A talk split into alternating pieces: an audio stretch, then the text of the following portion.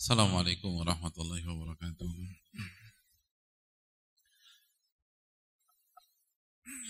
Innal hamdalillah nasta'inuhu wa wa na'udzu billahi min shururi anfusina wa min sayyiati a'malina. Man yahdihillahu fala mudhillalah wa man yudlil fala hadiyalah. Asyhadu ilaha illallah wahdahu la syarikalah wa asyhadu anna Muhammadan abduhu wa rasuluh.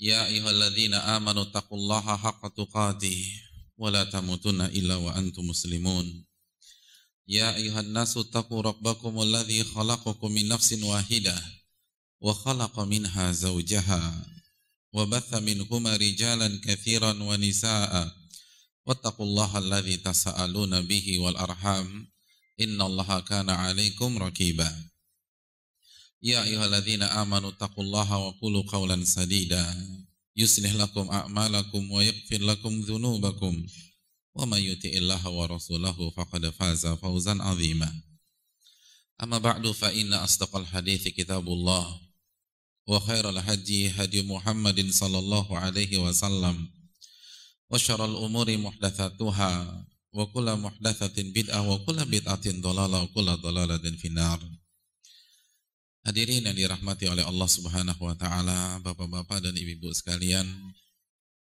tidak ada kata yang pantas untuk kita rangkai pada kesempatan pagi hari ini kecuali kata demi kata syukur kita kepada Allah Subhanahu wa taala atas segala nikmat dan karunia yang Allah limpahkan dan Allah berikan kepada kita. Dengan nikmat Allah kita masih bisa membuka mata kita. Dengan nikmat Allah kita bisa menjadi hambanya dengan nikmat Allah kita bisa melangkahkan kaki kita berkumpul di salah satu rumahnya dalam rangka beribadah, dalam rangka bertakarrub, mendekatkan diri kita kepada Allah Subhanahu wa taala. Menunaikan kewajiban kita. Kata Nabi kita sallallahu alaihi wasallam bersabda dalam hadis riwayat Al-Imam Ibnu Majah, "Talabul ilmi faridatun ala kulli muslim." Menuntut ilmu agama hukumnya wajib bagi setiap muslim. Maka bersyukurlah kepada Allah ketika kita dipilih sehingga mendapatkan hidayah dan kita bisa berkumpul di tempat yang mulia ini. Hadirin yang dirahmati oleh Allah Subhanahu wa taala, selawat beriring salam semoga senantiasa tercurahkan kepada kedua kita.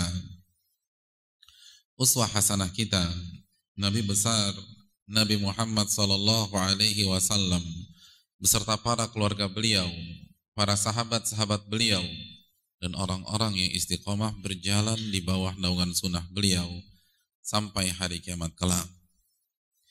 Hadirin yang dirahmati oleh Allah Subhanahu wa taala, selanjutnya saya ingin meminta maaf karena keterlambatan pada pagi hari ini.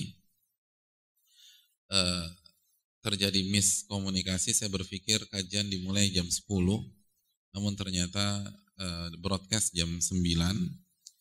Namun kalaupun demikian, saya pun akan datang, tetap akan datang terlambat karena ada kecelakaan tadi di Tol Jor sehingga uh, macet cukup panjang, macet cukup total sehingga uh, Allah masyafa'al menghambat perjalanan sehingga uh, baru bisa sampai di Bandung beberapa menit yang lalu. Jadi kalau jam 9 kayaknya tadi terlambat juga. Tapi Allah masyafa'al Semoga apa yang Allah pilihkan itu yang terbaik untuk kita. Hadirin yang dirahmati oleh Allah Subhanahu wa taala. Suatu saat Aisyah radhiyallahu taala anha istri Nabi kita sallallahu alaihi wasallam pernah mengungkapkan perasaannya.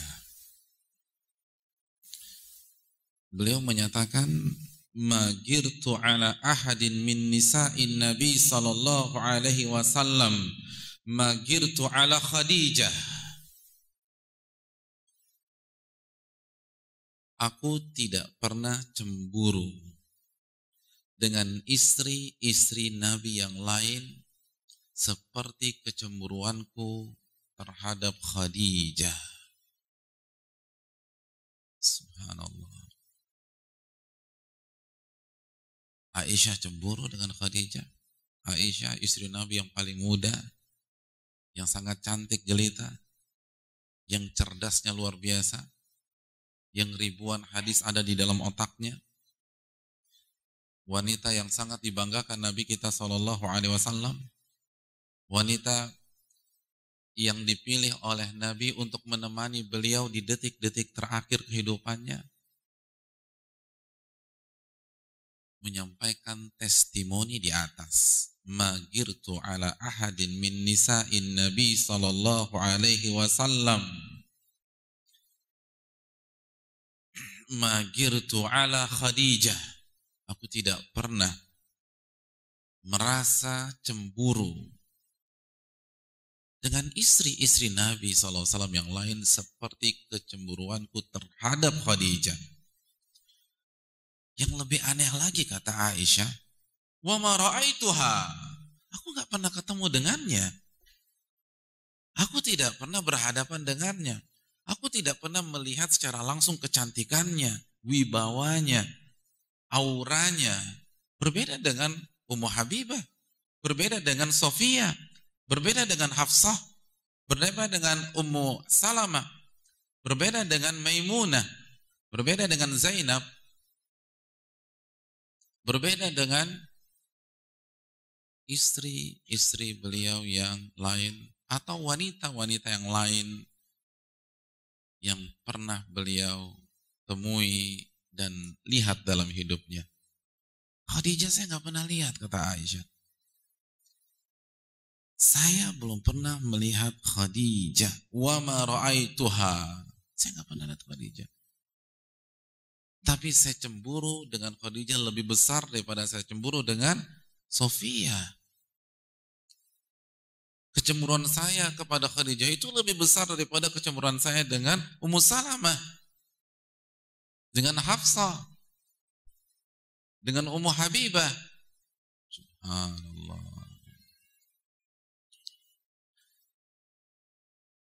Jadi seperti apa sosok Khadijah? Sehingga wanita secantik, secerdas, semulia, sehebat, sepintar Aisyah benar-benar cemburu dengan beliau. Hadirin yang dirahmati oleh Allah Subhanahu wa taala. Ternyata penyebabnya walakin kana Nabi sallallahu alaihi wasallam yukthiru dzikraha karena Nabi SAW itu sering kali menyebut namanya dan menceritakan tentang dirinya. Jadi dikit-dikit Khadijah, dikit-dikit Khadijah, dikit-dikit Khadijah lagi. Warubbama syah. Dan terkadang beliau menyembeli. Thumma yaqta'uha a'dha'an thumma yab'atha fi sadaiki Khadijah. Lalu dagingnya beliau potong-potong, Lalu beliau kirim ke kerabat-kerabat Khadijah. Jadi pokoknya Khadijah disebut lagi, dikit-dikit Khadijah. Ada momentum apa yang diingat Khadijah lagi. Ada makanan kirim ke kerabat Khadijah. Karena lam yakun fid imra'atun illa Khadijah. Seakan-akan gak ada wanita lain di dunia kecuali Khadijah.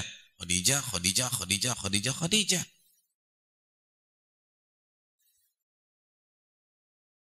Nah begitu Aisyah mengatakan demikian, fayaqul innaha kanat wa kanat. Lalu Nabi membela Khadijah. Khadijah itu begitu dan begini. Lu tuh baik, cantik, hatinya tulus, ikhlas, dibanggakan. Sampai pada satu titik, wa kana li minha walad. Dan aku mendapatkan anak dari beliau. Itu Aisyah sudah diam, tidak bisa bicara apa-apa lagi. Dan dalam riwayat yang lain Nabi mengatakan ruzik tuhubbaha. Aku diberikan anugerah untuk bisa mencintai Khadijah. Allahu Akbar. Ruzik tuhubbaha.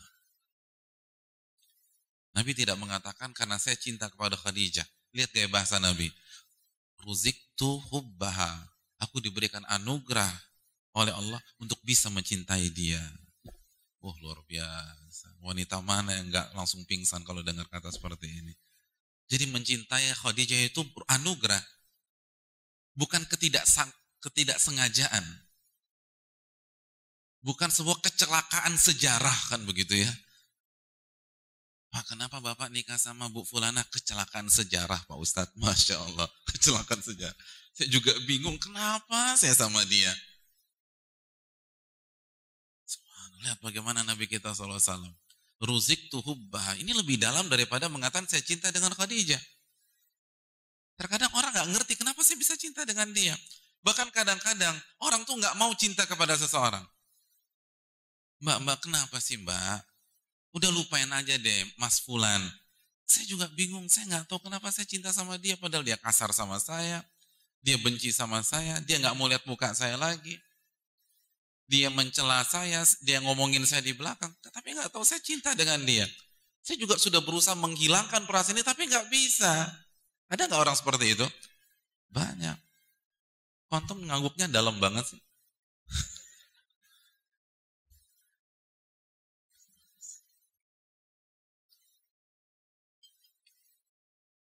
Jadi banyak orang yang mencintai orang eh, seseorang yang dia nggak inginkan, bahkan dia berusaha melupakan.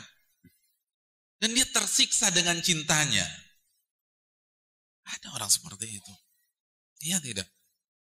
Seseorang mencintai istri orang. Itu kan tersiksa gimana? Mentok sudah. Maju kena, mundur kena, nggak bisa lagi. Istri orang.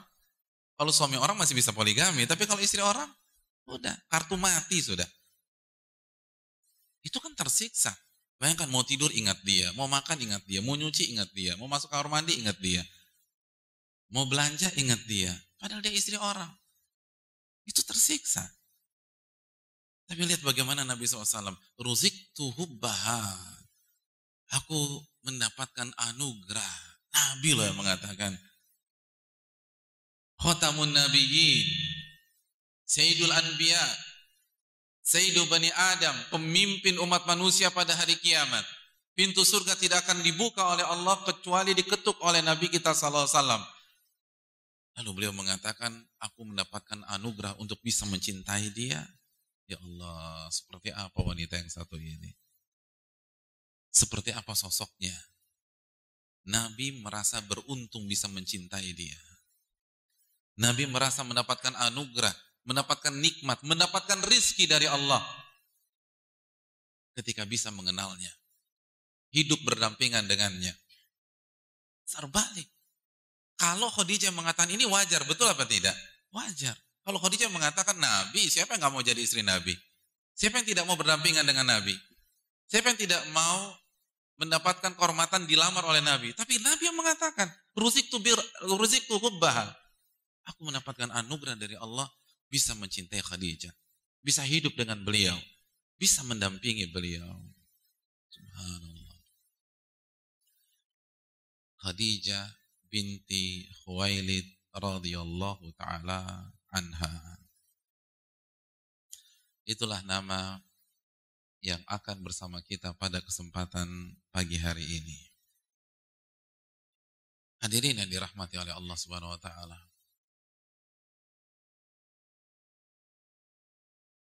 Dua hadis di atas. Benar-benar menggelitik benak kita merangsang rasa penasaran di dalam hati kita seperti apa sosok Khadijah.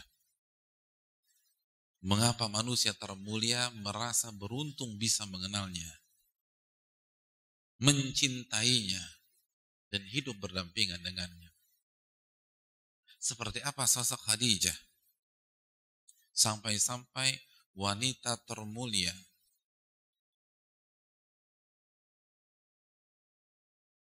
Aisyah radhiyallahu taala anha benar-benar dibuat cemburu buta padahal beliau nggak pernah melihat Khadijah. Hadirin yang dirahmati oleh Allah Subhanahu wa taala. Berbicara tentang Khadijah. Maka kita sedang berbicara tentang ibu kita hadirin. Allah berfirman dalam surat Al-Ahzab ayat 6, "Wa azwajuhu ummahatuhum. Dan istri-istri Nabi adalah ibu mereka, ibu orang-orang beriman. ibu kita hadirin. Pagi ini kita akan berbicara tentang ibunda kita. Ya Allah, siapa yang gak tertarik bercerita tentang ibunya? Siapa yang tidak senang ketika seseorang memuji-muji ibunya di depan dia? Khadijah adalah ibu kita. Wa azwajuhu ummahatuhum. Berbicara tentang Khadijah radhiyallahu taala anha adalah berbicara tentang wanita terbaik, wanita termulia. Nabi kita sallallahu alaihi wasallam. Nabi kita sallallahu alaihi wasallam menyatakan khairu nisaiha Maryam wa khairu nisaiha Khadijah. Dalam hadis riwayat Imam Bukhari dan Muslim. Sebaik-baik wanita di masa Bani Israel Maryam binti Imran.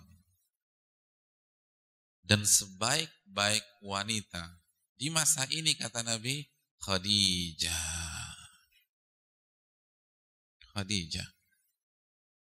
Itu sebaik-baik wanita yang langsung meluncur dari lisan Nabi kita Sallallahu Alaihi Wasallam. Hadirin yang dirahmati oleh Allah Subhanahu Wa Taala.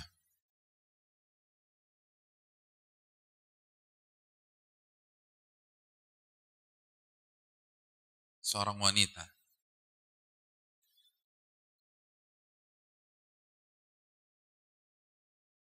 yang dikatakan oleh Aisyah dalam hadis Muslim. Lam yatazawwaj an-nabiy sallallahu alaihi wasallam ala Khadijah hatta matat. Nabi tidak pernah menikah lagi ketika bersama Khadijah sampai Khadijah meninggal.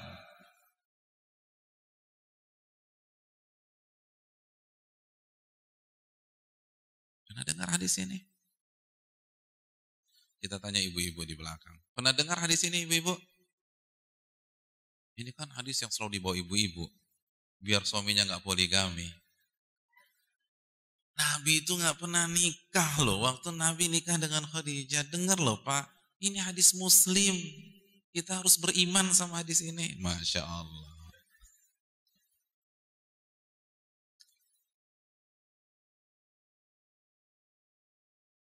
Saya agak heran dengan wanita-wanita yang menjadikan hadis ini sebagai senjata mereka. Enggak, saya lagi nggak ngomongin ibu-ibu. Kalau ibu-ibu beda di sini. Tapi di sana gitu loh. Nah. Benar nggak? Banyak wanita kan bawanya hadis ini ya kan? Iya. Karena kan kalau bicara Aisyah sudah itu skakmat nggak bisa berkutik lagi. Tapi kan kalau Khadijah, tapi nggak pernah poligami loh ketika menikah dengan Khadijah. Hadirin, tahu tidak? Justru kalau kita membaca penjelasan Al-Hafidh Ibnu Hajar, kondisinya terbalik.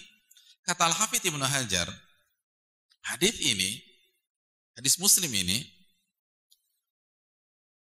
dalilun ala idhami qadriha indah wa ala mazidi fadliha li'annaha agnathu min ghairiha. Hadis ini menunjukkan keutamaan Khadijah dan kehebatan beliau sebagai seorang istri sehingga beliau itu bisa mengcover tiga madunya yang lain.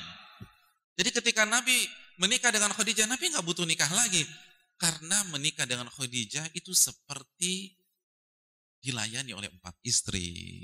Subhanallah. Sehingga Nabi merasa nggak perlu. Komplit, all in. Loh, all in. Merasa Jadi Khadijah adalah sosok seorang istri ketika menikah dengannya orang gak butuh lain. Semuanya, servisnya, khidmatnya. Ingat, anak enam loh. Anak enam. Itu dengan Nabi. Sebelum Nabi ada tiga. Sembilan. Tapi tidak pernah melepaskan setiap detik kebersamanya dengan Nabi SAW. Tidak pernah buat Nabi kecewa. Nanti kita akan jelaskan pelan-pelan. Tidak pernah membuat Nabi tersinggung. Semua kebutuhan Nabi di cover semuanya. Seakan-akan ada empat wanita di sana. Tidak ada yang seperti itu. Jadi seharusnya hadis ini bahan introspeksi ibu-ibu. Gitu loh. Kalau kita berharap suami kita nggak nikah lagi, gimana kinerja kita? Udah sama belum seperti Khadijah? Kan begitu. Kalau masih cemberut, masih ngambek kan, ya gimana mau pakai hadis ini? Eh, Khadijah nggak pernah cemberut, nggak pernah ngambek, nggak pernah mukul.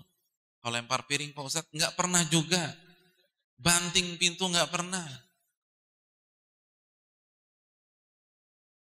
Ini penjelasan Al-Hafidh Ibnu Hajar. Jadi bukan hadis yang ditembakkan untuk poligami, bukan. Justru sebaliknya untuk evaluasi diri. Sudahkah saya seperti Khadijah? Sehingga suami saya nggak tertarik melihat wanita lain. Aisyah, Khadijah bisa mengcover itu semua. Bisa mengcover. Bayangkan hadirin yang dirahmati oleh Allah. Perlu kita camkan. Nabi SAW hidup 38 tahun setelah beliau menikah. 38 tahun. 38 tahun dan 25 tahun dari 38 tersebut itu hanya bersama Khadijah. Baru setelah itu dibagi rata dengan istri-istrinya. 25 tahun dari 38 tahun Khadijah melayani beliau. Dan yang perlu kita camkan, itulah masa-masa terberat Nabi SAW. Saya ingin bertanya, masa terberat Nabi ketika di Mekah atau di Madinah? Hah? Di Mekah atau di Madinah? Di Mekah. Dan itu bisa di cover semua oleh Khadijah. Subhanallah. Maka Nabi nggak menikah lagi. Itu keutamaan Khadijah. Semua kinerja dan semua tugas, semua kewajiban istri dia penuhi tanpa cacat. Tanpa cacat. Kita sedang berbicara wanita terbaik hadirin. Tidak heran Nabi mengatakan wa khairu nisaiha Khadijah. Dan sebaik-baik wanita pada masa ini, pada masa siapa? Pada masa ini. Siapa yang ada pada masa itu? Aisyah, Fatimah, Sauda, wanita-wanita sahabiat. Dan yang terbaiknya adalah Khadijah. Kita nggak bicara wanita zaman sekarang, zaman Nabi. Hadirin yang dirahmati oleh Allah Subhanahu wa taala. Siapa beliau? Dan bagaimana kisah beliau dengan sang nabi? Kita akan bahas satu demi satu.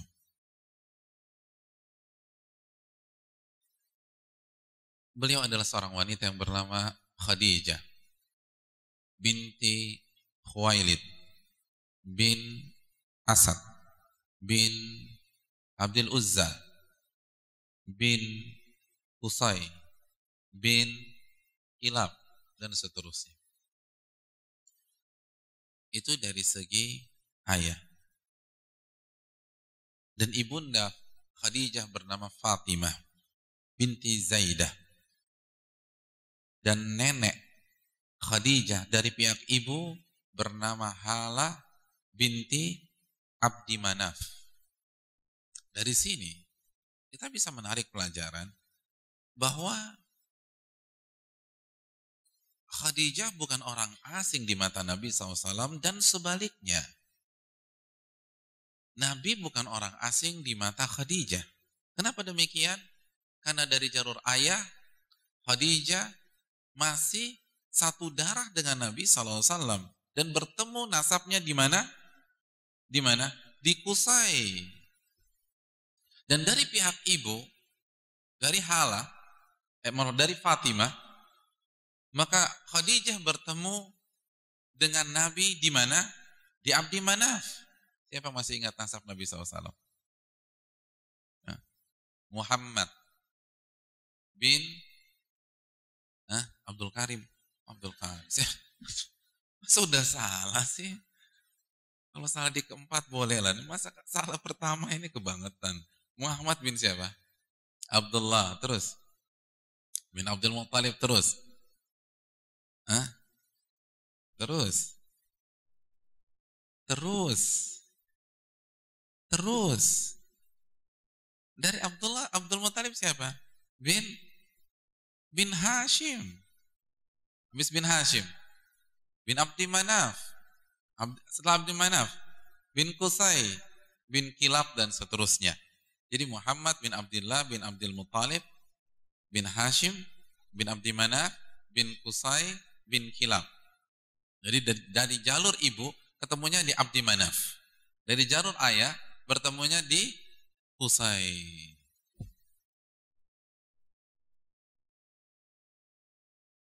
dan tidak ada satupun istri-istri Nabi yang memiliki nasab seperti ini. Tidak ada. Kecuali nanti Ummu Habibah.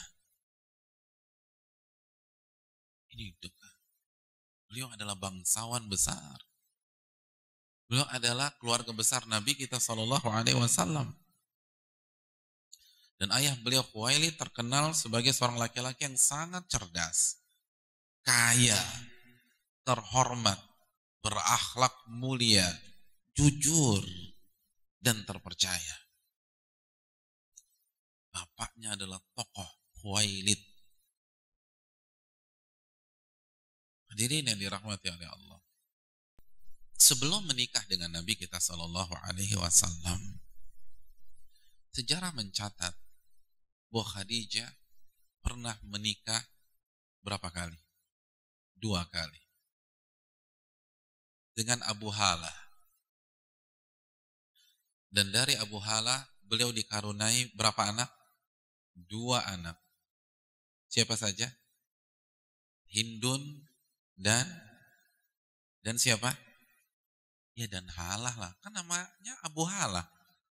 Ya nama anaknya Halah. Masa anak, nama anaknya Joko atau Asep? Ya namanya Abu Asep. Aduh gimana sih? Hindun dan Hala. Kan namanya anak Abu Hala. Hadirin yang dirahmati oleh Allah Subhanahu wa taala.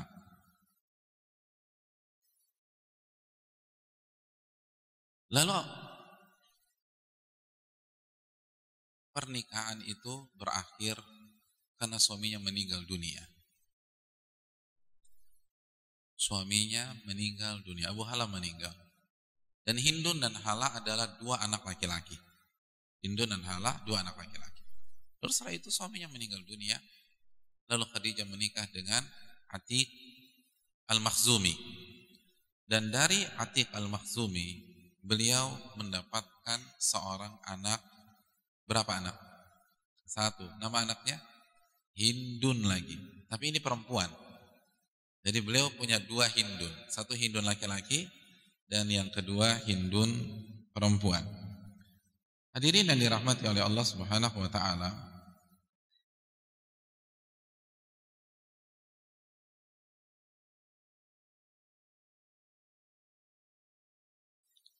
Nah, sebagian para ulama mengatakan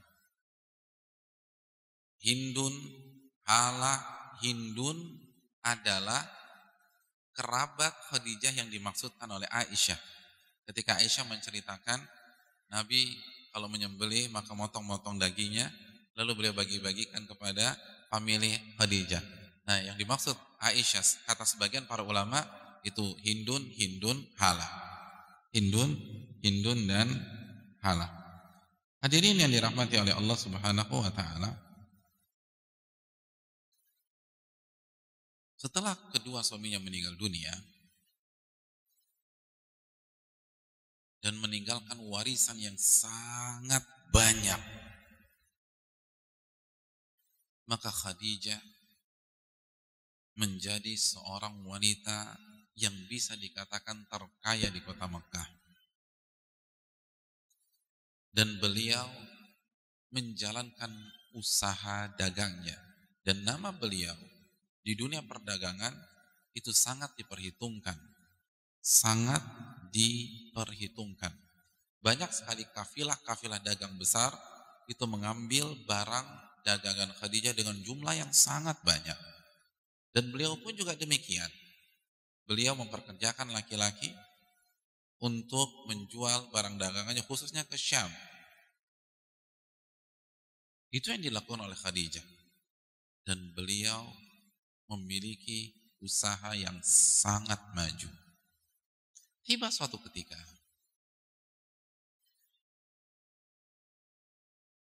beliau ingin kembali mempekerjaan mempekerjakan laki-laki untuk membawa kafilah dagangnya menuju Syam. Karena mereka berangkat menuju Syam berapa kali dalam setahun? Satu kali. Di musim apa? Hah? Li'ila fi Quraisy ila fihim rihlatas syita'i was-saif. Li'ila fi Quraisy. Kebiasaan orang Quraisy. Apa kebiasaan mereka? Ila fihim rihlatas syita'i was-saif. Kebiasaan mereka adalah melakukan perjalanan di musim dingin dan di musim panas. Musim dingin ke mana? Musim dingin ke mana? Siapa yang sudah baca tafsir Ibnu Katsir? Musim dingin ke mana? Ke Yaman. Adapun musim panas ke Syam. Jadi kalau musim dingin ke Yaman, musim panas ke Syam. Itu kebiasaan mereka. Dan itu bisa kita lihat di tafsir Al-Imam Ibnu Kathir. Hadirin yang dirahmati oleh Allah Subhanahu wa taala. Dan kafilah dagang Khadijah mau pergi ke mana? Ke Syam. Berarti di musim apa? Di musim panas. Maka beliau mencari seseorang yang dapat diutus ke Syam untuk mengawal dan memimpin rombongan tersebut. Dan pada saat itu, masyarakat Mekah sedang ramai membicarakan seorang sosok muda Nama ini sedang naik daun di kota Mekah. Karena akhlaknya, kejujurannya, integritasnya, dan kinerjanya yang begitu luar biasa. Muhammad bin Abdullah. Itulah nama dari pemuda tersebut. Hadirin yang dirahmati oleh Allah, Muhammad tumbuh dan dikenal sebagai anak muda yang bisa menjaga kejujuran, profesional dalam bekerja, integritasnya tidak diragukan. Di tengah-tengah rekan-rekan muda dia yang terbiasa hidup foya-foya dan tidak bisa diberikan tanggung jawab. Maka Khadijah berpikir, bagaimana jika Muhammad saja yang saya utus? Karena Muhammad adalah sosok yang jujur, dan kejujuran itu sangat penting dalam dunia perdagangan. Hadirin yang dirahmati oleh Allah Subhanahu wa taala. Maka dalam riwayat dalam riwayat Khadijah berbicara langsung dengan Nabi kita sallallahu alaihi wasallam. Dan ingat, kita sedang berbicara sejarah. Dan dalam sejarah ada kaedah bahwa riwayat-riwayat tersebut tidak seketat ketika kita berbicara tentang akidah. Tidak seketat ketika kita berbicara tentang fikih. Tidak seketat ketika kita berbicara tentang hadis. Karena contoh seperti kasus ini itu tidak ada hukum yang berkaitan dengannya. Maka tidak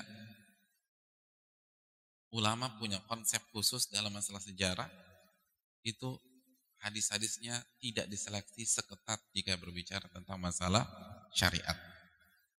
Nah, dalam riwayat, Khadijah bicara langsung dengan Nabi kita SAW. Dan Khadijah menangkap kesan bahwa Muhammad adalah pemuda yang cerdas, yang santun, yang pandai membawa diri. Muhammad begitu tenang ketika ia diam, dan begitu berpengaruh ketika dia berbicara.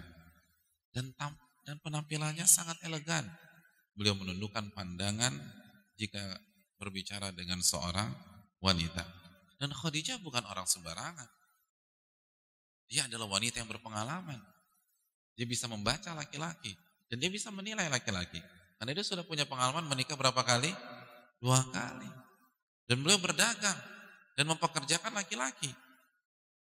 Maka insting dia sebagai pedagang dan sebagai wanita memilih Muhammad untuk menjadi pimpinan rombongan menuju Syam. Hadirin yang dirahmati oleh Allah Subhanahu wa taala.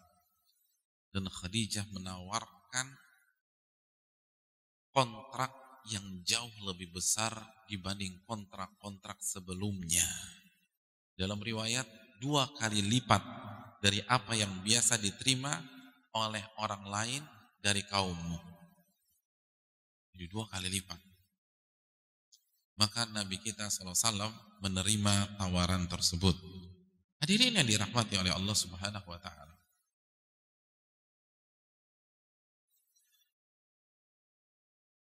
Maka hari yang dinanti pun tiba. Hari keberangkatan itu pun datang. Maka penduduk Mekah beserta paman-paman Nabi SAW berbondong-bondong mengantarkan kafilah menuju perbatasan kota. Dan kafilah pun bertolak menuju Syam. Dalam ekspedisi ini, Muhammad muda didampingi oleh orangnya Khadijah yang bernama Maisarah. Dan Maisarah adalah seorang laki-laki. Tidak seperti yang dipikirkan banyak orang Maisarah itu perempuan. Nah, enggak. Walaupun orang Sunda banyak yang namanya Maisarah ya. Maisarah laki-laki. Jadi Nabi Muhammad didampingi oleh Maisarah. Dan Khadijah memiliki pesan khusus kepada Maisarah. Jangan kamu membantah ucapan dan menentang kebijakan Muhammad. Pokoknya kamu diam, dampingi, pelajari tentangnya. Apa pun yang diminta Muhammad jangan dibantah. Jangan ditentang, jangan dilawan. Unduk sama dia. Maka berangkatlah kafilah ke Syam dan perjalanan pada saat itu lancar, tidak ada catatan sejarah tentang kafilah ini. Dan begitu sampai di Syam, maka dengan izin Allah barang-barang itu laris manis terjual dan laba yang didapat benar-benar luar biasa. Dan yang menariknya hadirin, ketika kafilah akan pulang kembali ke kota Mekah, Nabi memberikan sebuah kebijakan. Beliau belanja barang lagi di Syam. Belanja barang lagi.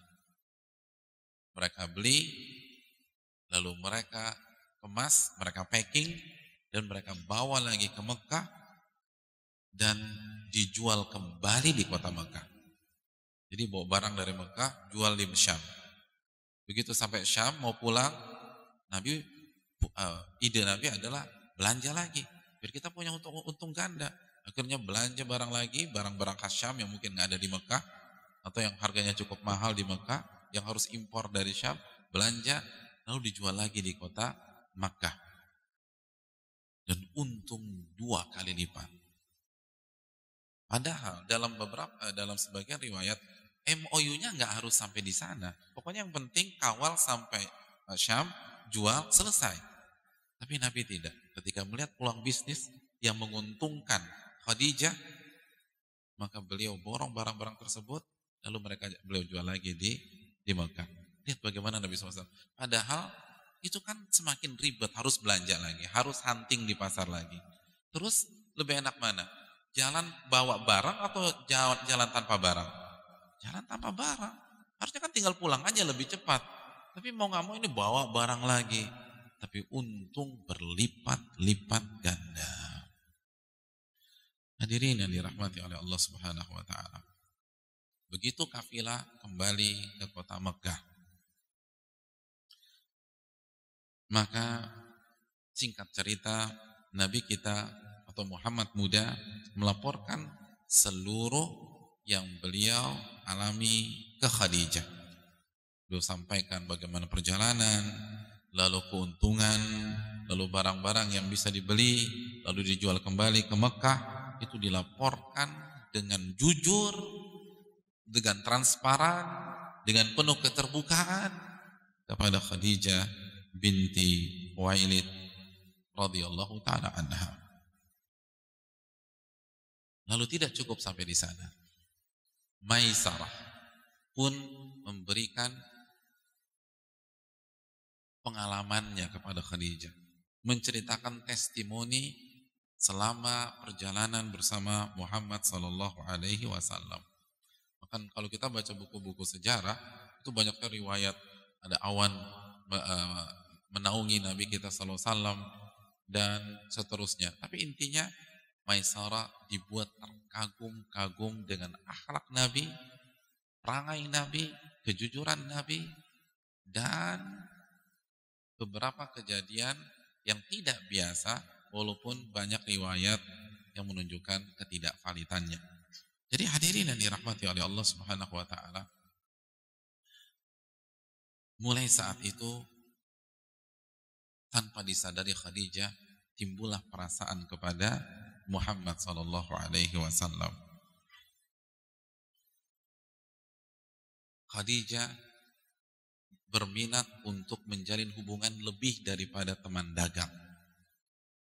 Beliau sangat kagum dengan seluruh hal-hal yang berkaitan dengan Muhammad. Beliau mengagumi akhlak beliau, kecerdasan beliau, tutur kata beliau, integritas beliau, amanat beliau, dan dalam riwayat fisik beliau, dan status beliau sebagai bangsawan, namun bisa tawadu di hadapan masyarakatnya. Hadirin yang dirahmati oleh Allah Subhanahu wa taala. Maka perasaan itu tumbuh di dalam hati Khadijah dan sampai pada sebuah titik Khadijah ingin menikah dengan Muhammad Sallallahu Alaihi Wasallam. Namun beliau memiliki kendala. Beliau harus berhadapan dengan budaya pada saat itu. Karena budaya Arab pada saat itu wanita pasif. Ia ditunggu diramah. Ia ditunggu untuk dilamar oleh orang. Sedangkan Muhammad tidak ada tanda-tanda sama sekali untuk melamar Khadijah. Hadirin yang dirahmati oleh Allah Subhanahu wa taala.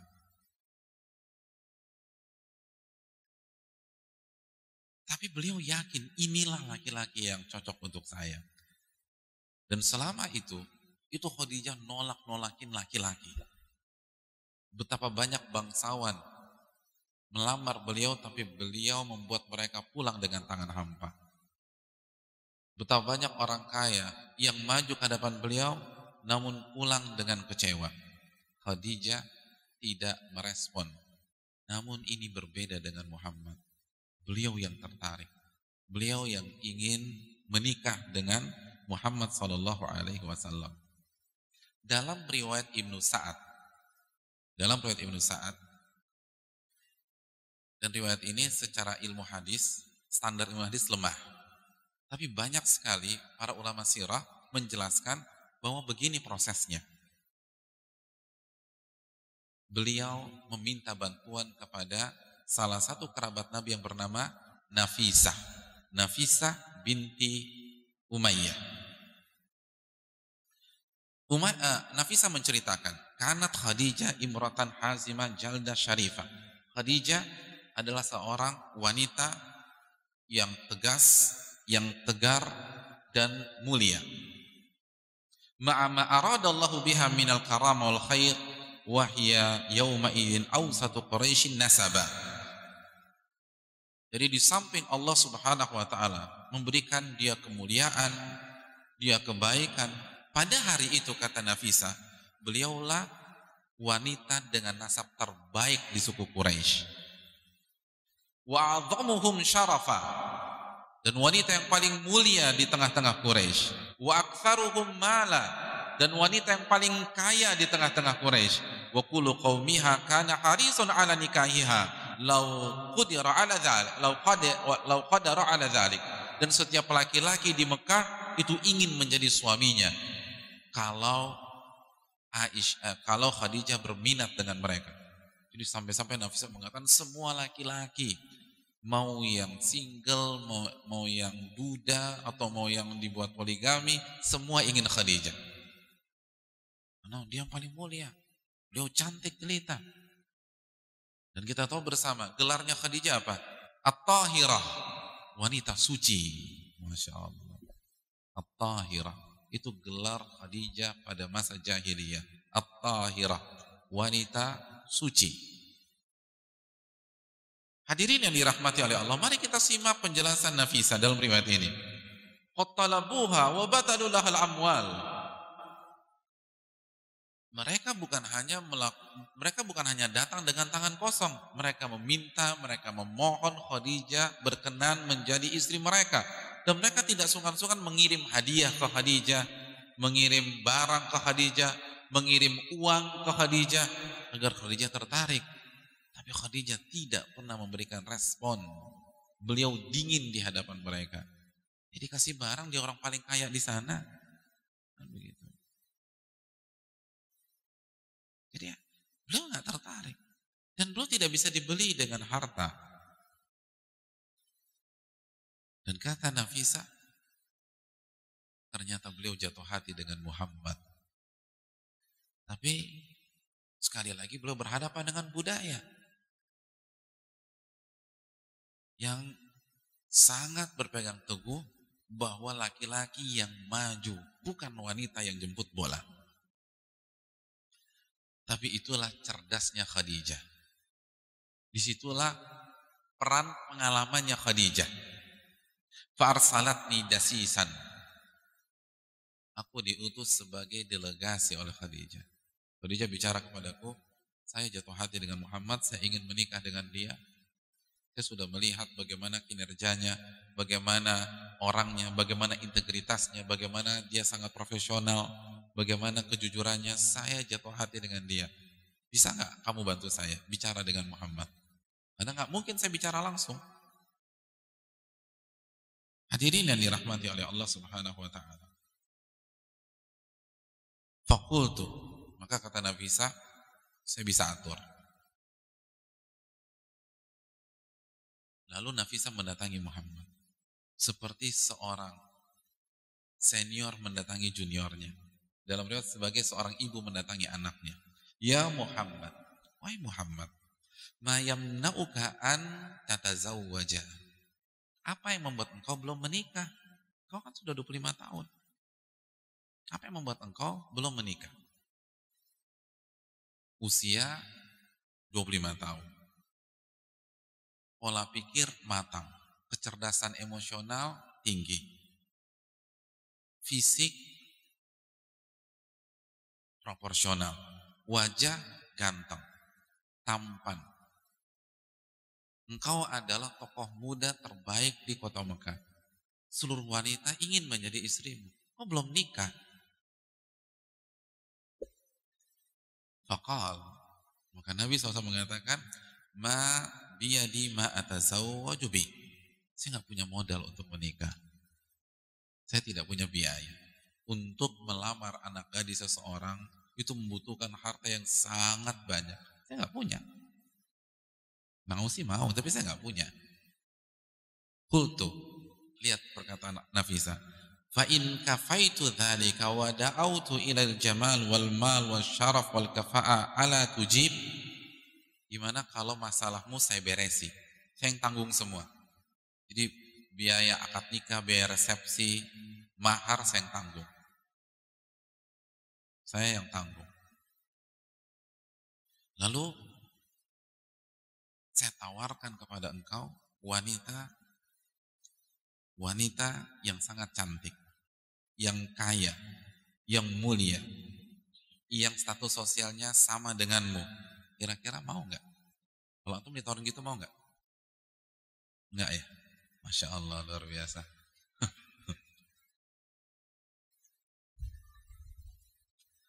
ya nggak mungkin lah Pak Ustadz, jadi saya nggak mau mikirin ke sana.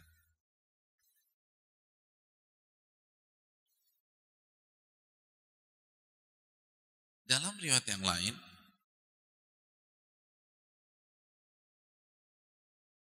dalam riwayat yang lain, Nafisa mengatakan, saya akan cover semua.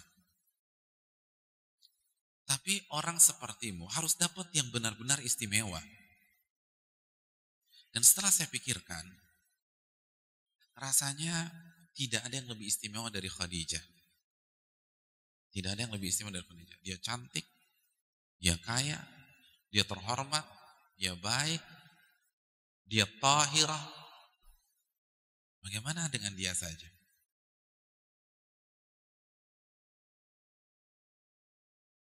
Lalu kata Nabi, "Wa kaifa li Bagaimana mungkin? Dia orang kaya, saya nggak bisa. Lalu kata Nafisa, Alayya, serahkan semua kepada diriku. Pokoknya kamu terima beres aja deh. Kantum kalau nyari comblang cari yang kayak begini. Ya. Bener. Lihat, elegan banget loh. Dia nggak datang culuk-culuk-culuk, eh Muhammad, aneh datang dari Khadijah nih. Dia suka sama kamu, nggak bilang gitu. Itu nggak berkelas. Nggak berkelas itu bikin malu Khadijah. Nafisa nggak bilang begitu. Nabi Nafisa pancing dulu. Nafisa pancing. Kok nggak dikasih? Pengen sih, tapi nggak ada uang. Gimana kalau saya cover semua? Tapi tunggu-tunggu, jangan nikah sembarangan. Orang seperti engkau ini nggak pantas nikah dengan sembarangan wanita. Saya pikir-pikir dulu ya. Ah, kayaknya yang paling cant, yang paling pantas buat kamu tuh Khadijah. Gimana menurut kamu? Emang bisa urusan saya itu? Waduh, masa gitu dong. Gitu. Udah dicatat belum ibu-ibu? Oh iya. Ya kan ya bisa kan nanti kita bahas masalah ini. Kita bahas khusus masalah ini. Jadi kan kalau bicara langsung saya dari ukti fulana, dia tergila-gila dengan antum, mau taruh di mana tuh muka kan gitu. Tapi kalau gini kan dibalik jadi kondisi. Dibalik. Padahal Khadijah yang maju duluan. Hadirin yang dirahmati oleh Allah Subhanahu wa taala. Qala fa ana af'al. Kata Nabi SAW, kalau anda kalau engkau bisa atur, saya akan maju. Akhbaratha fa arsalat ilaihi aniti li sa'ati kadza wa kadza wa arsalat ila amma Amr bin Asad liyuzawwijaha. Lalu Nafisa kembali ke Khadijah dengan memberikan kabar gembira bahwa misi berhasil. Muhammad mau. Muhammad mau. Tapi yang menariknya di riwayat yang lain, ada riwayat dalam sejarah itu Khadijah itu sempat bicara langsung. Jadi Khadijah sampaikan keinginannya kepada Nabi SAW. Jadi beliau ingin jadi ketika beliau mengutus Nafisa, beliau ingin main aman. Jadi beliau safety player. Jadi begitu saya bilang semua sudah terkendali. Jadi nggak akan ditolak, aman. Jadi ketika Khadijah bilang saya mau menikah dengan kau karena nasabmu, karena keindahan akhlakmu dan seterusnya, maka Nabi karena sudah diatur oleh protokoler tadi, oleh Nafisa, selesai semuanya. Akhirnya mereka sepakat untuk menikah di sebuah hari. Hadirin yang dirahmati oleh Allah Subhanahu wa taala. Datanglah Nabi kita sallallahu alaihi wasallam bersama rombongan bersama paman-pamannya bersama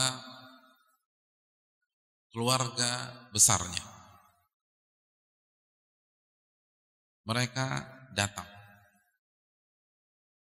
untuk melamar Khadijah. Mohon maaf, untuk menikahi Khadijah. Dan Khadijah pada saat itu akan dinikahkan oleh pamannya Ammar bin Asad. Ammar bin Asad bin Abdul Uzza bin Husay. Perlu kita ketahui, ada sebuah riwayat yang dikeluarkan Imam Ahmad yang menyatakan bahwa ketika Khadijah jatuh hati dengan Muhammad dan semua sudah diatur, Khadijah menyampaikan hal ini kepada ayahnya, kepada ayahnya, Huwailid. Ternyata ayahnya tidak setuju. Ternyata ayahnya tidak setuju. Dan singkat cerita, akhirnya ayahnya dibuat mabok. Pas lagi mabok ditanya lagi, setuju nggak pak? Setuju, setuju. Dan riwayat ini tidak benar. Tidak benar. Riwayat ini tidak benar. Sebagaimana dijelaskan Ahmad Syakir, Syar Naud, dan yang lain. Tidak benar. Dan semakin yang membuktikan tidak benar, bahwa ayah Khadijah itu telah meninggal ketika pernikahan itu terjadi. Maka yang menikahkan adalah pamannya. Itu yang paling rajih. Jadi paman yang menikahkan. Datanglah rombongan ke lokasi akad nikah. Sebelum akad nikah terjadi,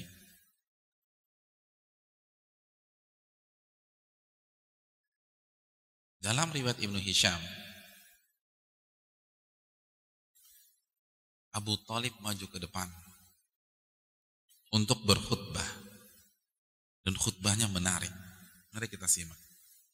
Dan kita camkan baik-baik, Nabi akan menikahi wanita terkaya di Mekah. Di tengah-tengah orang Quraisy yang paling terhormat nasabnya. Walaupun janda, tapi beliau sangat cantik jelita. Hadirin yang dirahmati oleh Allah. Maka sebelum menikah, Abu Talib berkhutbah. Mari kita simak khutbahnya. Alhamdulillahilladzi ja'alana min dzurriyyati Ibrahim wa zara'i Ismail wa ja'ala lana baladan haraman wa baitan mahjuja. Ini khutbah luar biasa dan menunjukkan kecerdasan Abu Talib. Abu Talib mengatakan segala puji bagi Allah.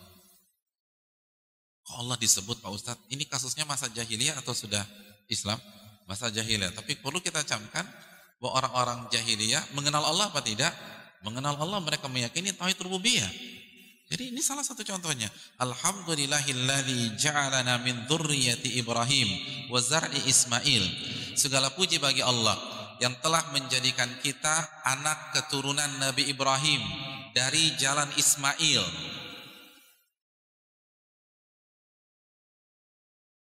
Maksudnya? Kenapa Abu Talib menggunakan mukaddimah seperti ini?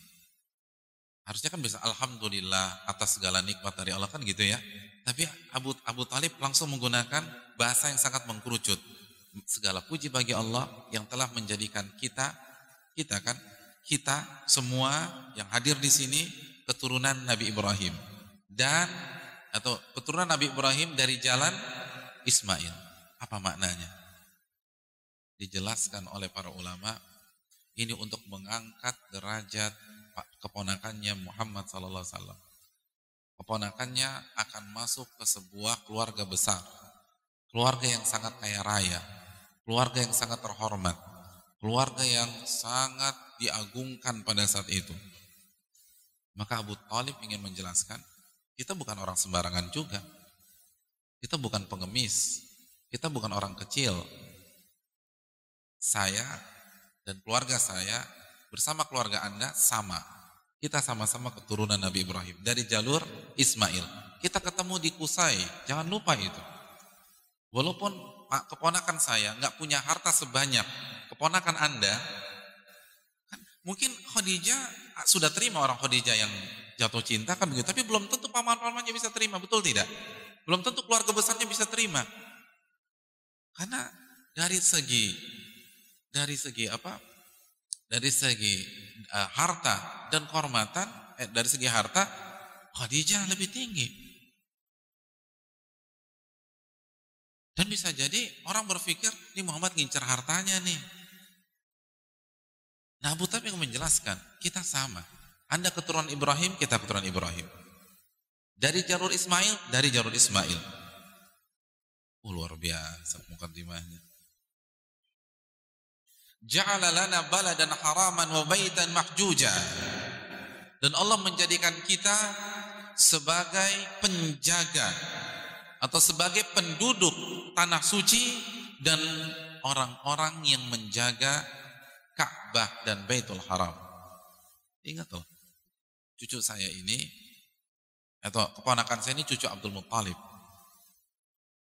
Dan dia adalah keturunan Bani Hashim. Dan kita sama-sama penduduk kota Mekah, tanah haram. Dan kita mengontrol Baitullah. Dan Allah menjadikan kita semua di sini sebagai pemutus-pemutus kebijakan jika ada manusia yang bersengketa. Anda mulia, kita juga mulia. Lalu beliau mengatakan, "Tsumma inna Muhammadan bin Abdullah man la yuzan bihi fatan min Quraisyin illa rujiha alaihi birran wa fadla wa karma wa aqla." Dan adapun keponakanku ini, dia bernama Muhammad bin Abdullah. Silakan bandingkan dia dengan seluruh anak muda di Mekah. Maka dialah yang terbaik, yang termulia, yang teristimewa dan yang tercerdas. Oh, masya Allah. Wa in kana fil mali qal. Walaupun dia nggak punya duit, gitu loh. Ya kan? Walaupun maksudnya uangnya sedikit. Wa in kana fil mali qal. Walaupun hartanya sedikit. Tapi Anda boleh adu lah keponakan saya ini. Mau diadu sama siapa? Saya jamin dia lebih cerdas, lebih mulia, lebih berakhlak, lebih tinggi, dan segala Kita akui, ponakan kita uangnya tidak banyak. Fa innal mal dhalla zail. Tapi juga harta itu kan semu dan akan hilang. Wa ariyatun mustarji'ah dan akan hancur semua dan rentan diambil oleh orang. Jadi sekali lagi Abu Talib ingin menjelaskan, keponakanku adalah pemuda yang mulia, pemuda yang dewasa, pemuda yang berakhlak, pemuda yang jujur, pemuda yang matang, pemuda yang bertanggung jawab. Walaupun dia tidak punya uang. Tapi kalaulah keponakanku kaya raya, apa sih artinya uang? Gitu loh. Apa sih artinya uang? Uang kan semu. Uang tuh fana.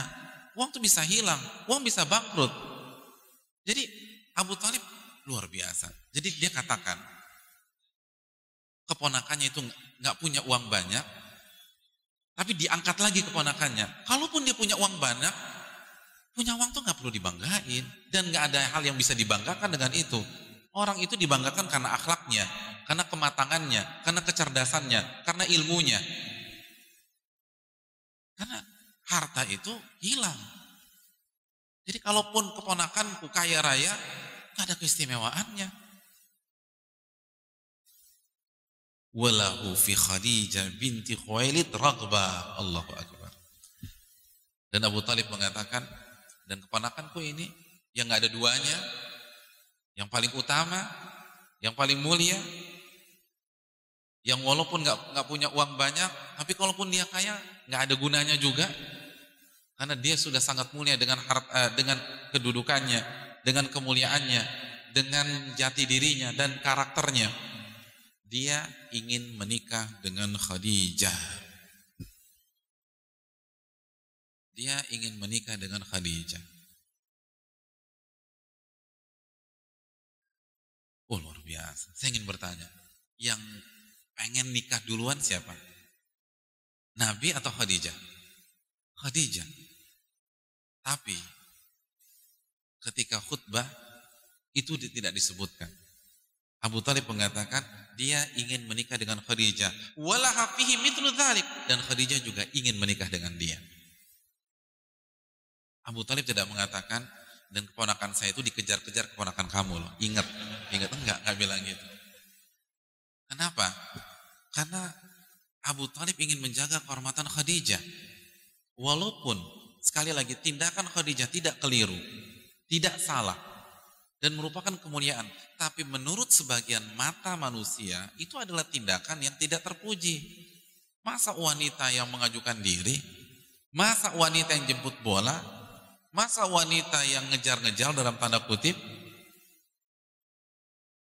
untuk menjaga pandangan-pandangan miring masyarakat yang nggak paham, maka nama keponakannya dulu yang disebutkan oleh Abu Talib. Nama keponakannya dulu yang disebutkan oleh Abu Talib. Ponakanku ingin menikah dengan keponakan anda. Ingin menikah dengan Khadijah. Dan Khadijah juga mau. Langsung diputus. Jadi walau jadi luar biasa.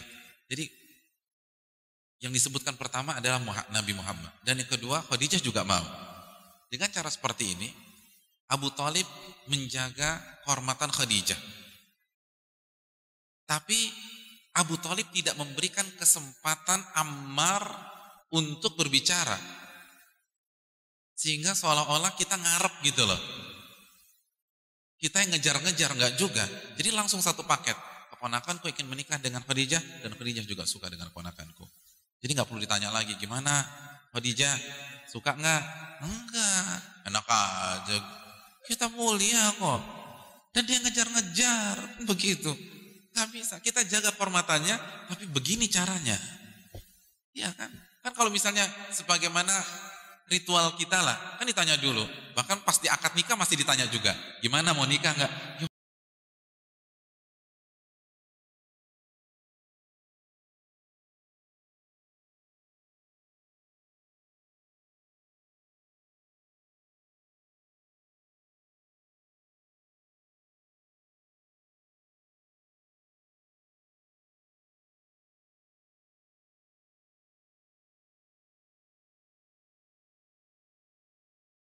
Aku suka dengan Khadijah dan Khadijah juga suka dengan dia. Jadi Anda nggak punya opsi lain.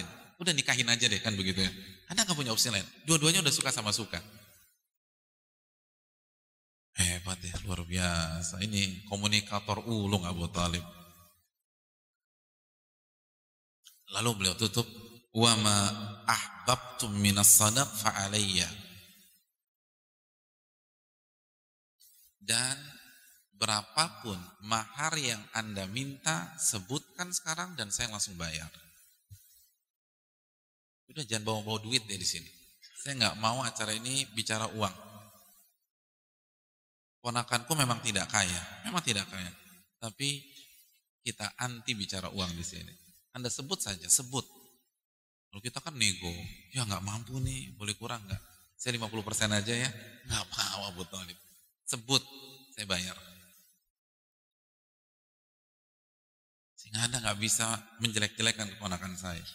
Kita kita keluarga besar. Anda sebut aja. Ini nggak nego, sebut. Kita yang bayar. Nggak usah 50-50, 70-30. Nggak, sebut saya yang bayar. Maka Ammar bin Asad langsung menikahkan Khadijah dengan Muhammad sallallahu alaihi wasallam. Dan terjadilah pernikahan akbar tersebut. Hadirin yang dirahmati oleh Allah Subhanahu wa taala. Adapun kehidupan setelah menikah, maka kita akan bahas pada pertemuan yang akan datang insyaallah taala. Loh. Udah jam 11, saya mau pulang. Gak cukup waktunya. Tapi ada satu masalah yang ingin kita bicarakan. Berapa umur Khadijah? Ketika beliau menikah dengan Nabi Shallallahu Alaihi Wasallam. Berapa umur Khadijah? Hadirin yang dirahmati oleh Allah. Kalau yang antum tahu berapa umur Khadijah? Terjadi khilaf para ulama. Ada yang mengatakan 25. Ada yang menyatakan 28. Ada yang menyatakan 40 dan yang paling terkenal di tengah-tengah umat Islam adalah berapa tahun? 40. Perlu antum karena ini penting ini ada kaitannya nanti dengan pelajaran kita. Perlu kita ketahui, banyak para ulama mengatakan tidak ada hadis yang valid tentang masalah ini. Tidak ada hadis yang valid. Contoh misalnya usia 40 tahun. Usia 40 tahun itu dari riwayat Ibnu Sa'ad dan dalam riwayat ini ada perawi yang ditinggalkan Al-Waqidi. Berarti 40 tahun hadisnya lemah, tidak valid. Adapun 28 tahun adalah riwayat yang dibawakan oleh Ibnu Ishaq dan kita tahu reputasi Ibnu Ishaq dalam masalah sejarah. Makanya sebagian ulama mengatakan 40 tahun. Kenapa? Karena ini pilihan Ibnu Ishaq. Tapi riwayatnya pun juga tidak valid. Wallahu taala bisawab. Dengan keterbatasan ilmu saya, mungkin perlu diteliti lagi.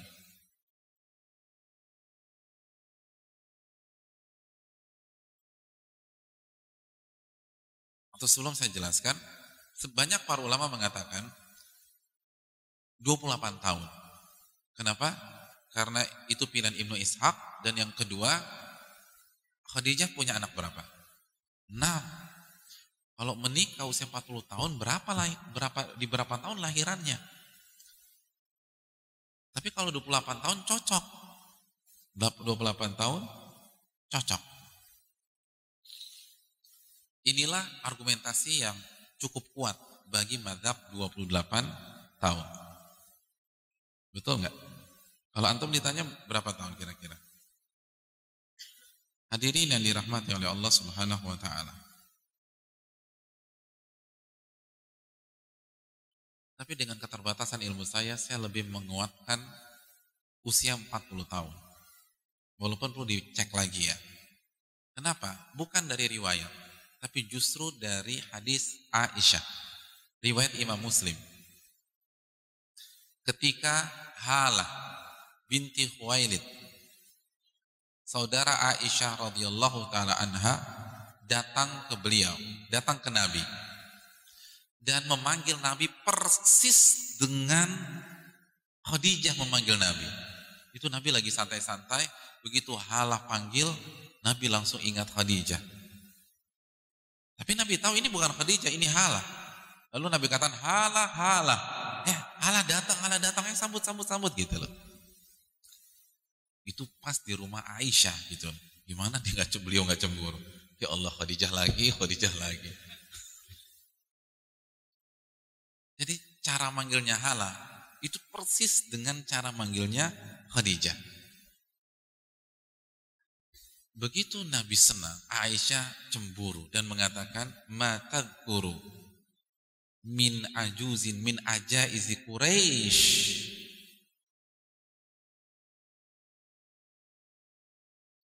Rasulullah, wahai Rasul, yang engkau ingat-ingat terus itu hanyalah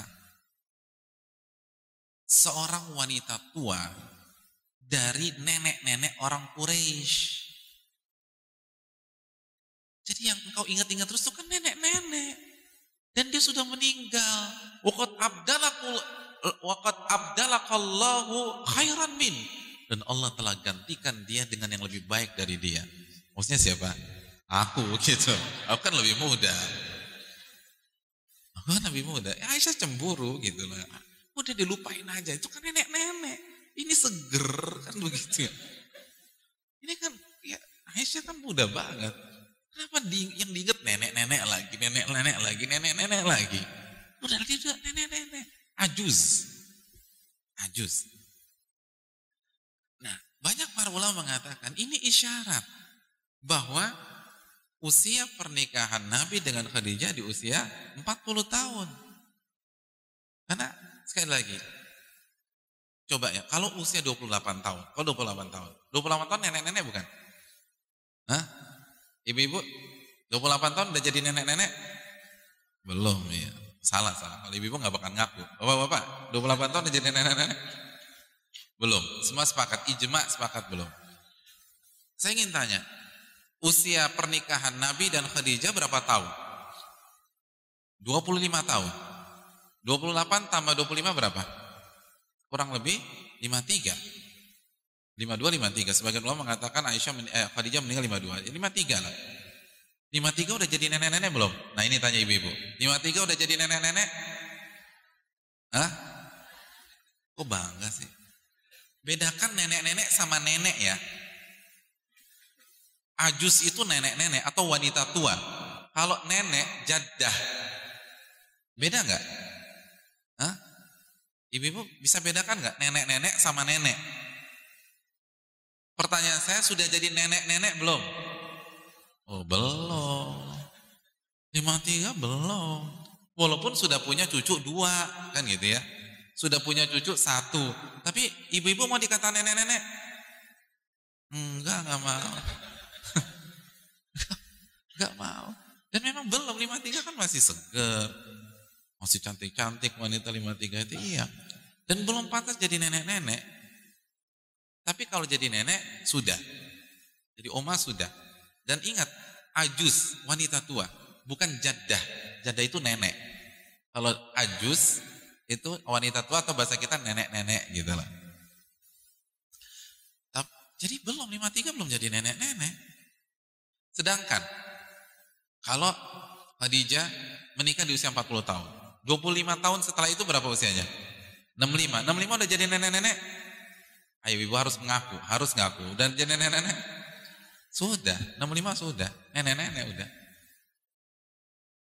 Dan Aisyah mengatakan nenek-nenek. Itu yang pertama. Yang kedua, Nabi nggak membantah. Itu takrir. Jadi kata para ulama, ini takrir. Kalau itu, artinya kalau itu eh, serangan karena cemburu saja, Nabi akan mengatakan Khadijah belum nenek-nenek wahai Aisyah. Tapi Aisyah, eh, tapi Nabi mendiamkan. Dia memang sudah nenek-nenek. Tapi aku sayang sama dia, tapi cantik, tapi dan seterusnya. Jadi itu takrir. Jadi walau taala misawab, rasanya yang lebih kuat adalah usia 40 tahun. 40 tahun. Jadi justru pendalilannya dari hadis Muslim. Ya. Hadirin yang dirahmati oleh Allah Subhanahu wa taala. Inilah tema kita pada kesempatan kali ini dan sekali lagi uh, kisah berikutnya akan kita bahas pada uh, sesi bulan depan. Namun sebelum kita buka sesi tanya jawab, kita akan bahas hikmah yang bisa kita petik. Karena sirah Nabi adalah pelajaran kehidupan. Sirah Nabi adalah pelajaran kehidupan yang sayang untuk kita lewatkan. Pelajaran yang pertama, catat baik-baik. Hadirin yang dirahmati oleh Allah Subhanahu wa taala.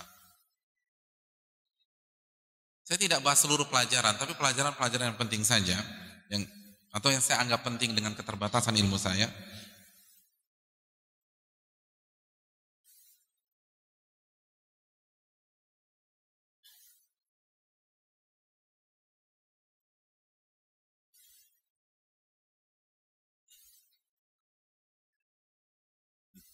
Pelajaran pertama dari hadis ini adalah atau dari kisah ini adalah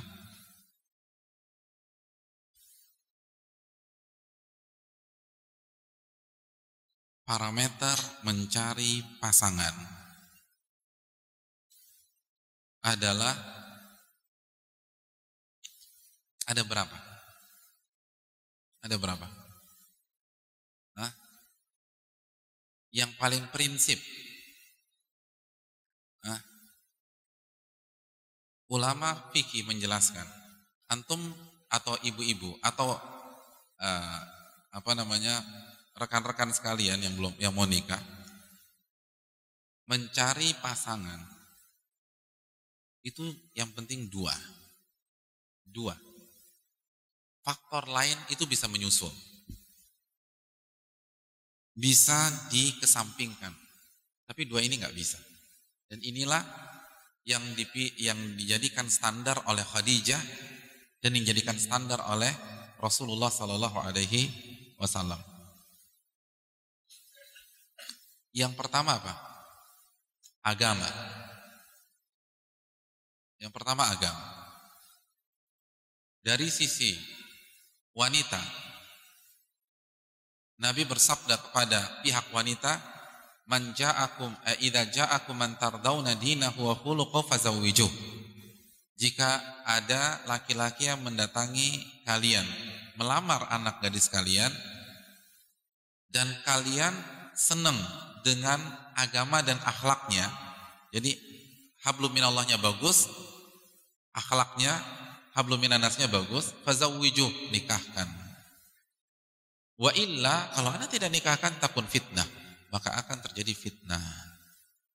Oh fasadun arid. atau kerusakan. Artinya, ketika Anda tolak, lalu Anda nikahkan anak perempuan Anda dengan orang yang nggak bagus agamanya, maka akan terjadi fitnah, fitnah, fitnah di dalam rumah tangganya. Itu salah satu makna. Jadi kalau kita tidak nikahkan dengan yang baik agamanya, lalu kita cari karena parameter harta, parameter jabatan, maka siap-siap saja rumah tangga itu fitnah, fitnah, fitnah, fitnah, fitnah. Itu ke pihak wanita. Ke pihak laki-laki Nabi mengatakan tun kahul mar'atu li arba.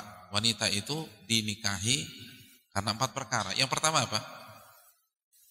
Li jamaliha karena kecantikannya. Yang kedua, Hah? Hah? Hah? Wali nasabiha karena garis keturunannya. Yang ketiga, wali maliha karena hartanya. Yang keempat, wali diniha karena agamanya. Fadfar bidzati din taribat yadak. Maka pilihlah yang agamanya bagus, maka Anda akan beruntung. Agama. Jadi akhlaknya. Kebaikannya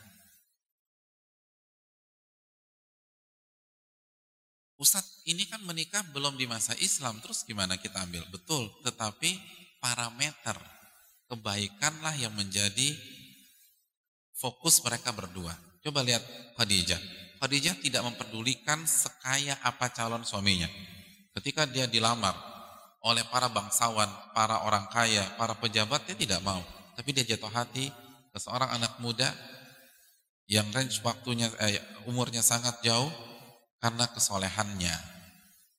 Dan dia tidak peduli anak muda ini tidak sekaya yang lain. Lihat itu yang, di, yang dijadikan fokus oleh Khadijah. Adapun Nabi SAW, dia tidak peduli mendapatkan janda.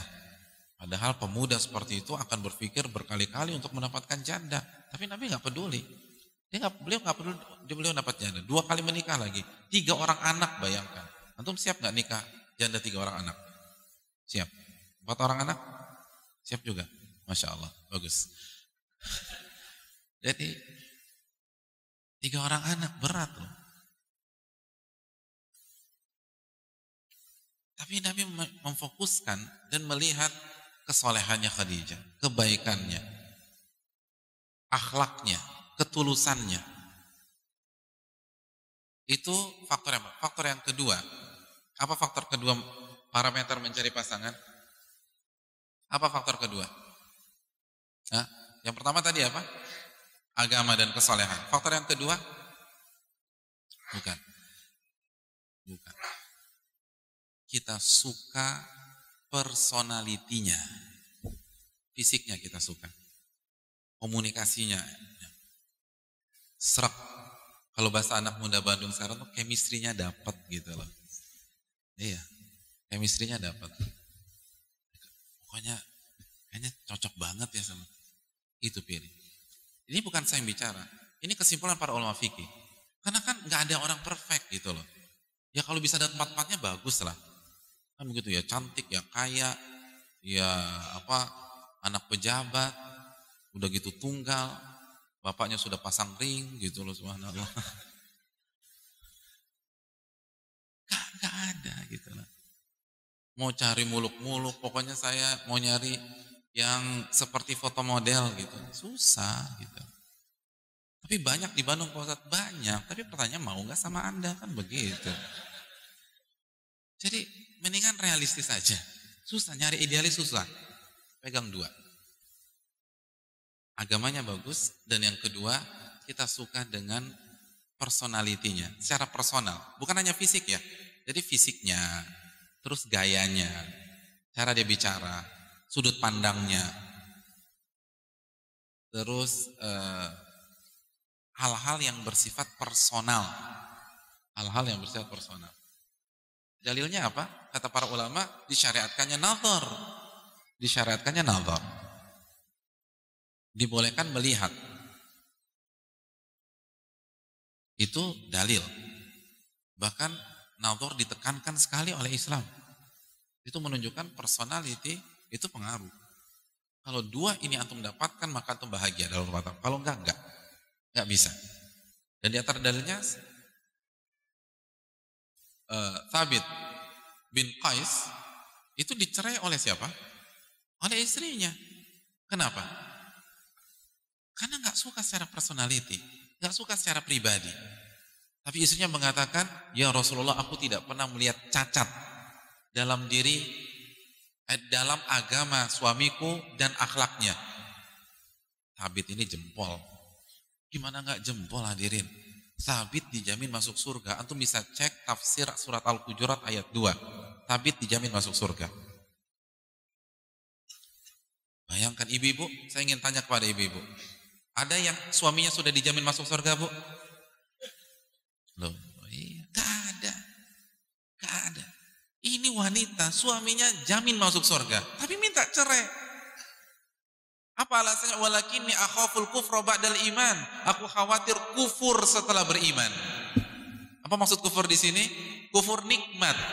Saya nggak cinta sama dia Rasulullah. Itu masalahnya. Saya nggak cinta. Saya khawatir kalau hubungan ini kita lanjutkan tanpa rasa cinta, saya lepas kontrol kebaikan suami saya saya balas dengan air tuba itu yang saya takutkan suami saya ini baik banget nggak ada cacat sudah tapi saya nggak suka dan dalam riwayat ketidaksukaannya gara, eh, karena masalah masalah fisik simpel aja deh coba ya antum renungkan kita disunahkan atau Nabi berkali-kali mencariatkan nazar.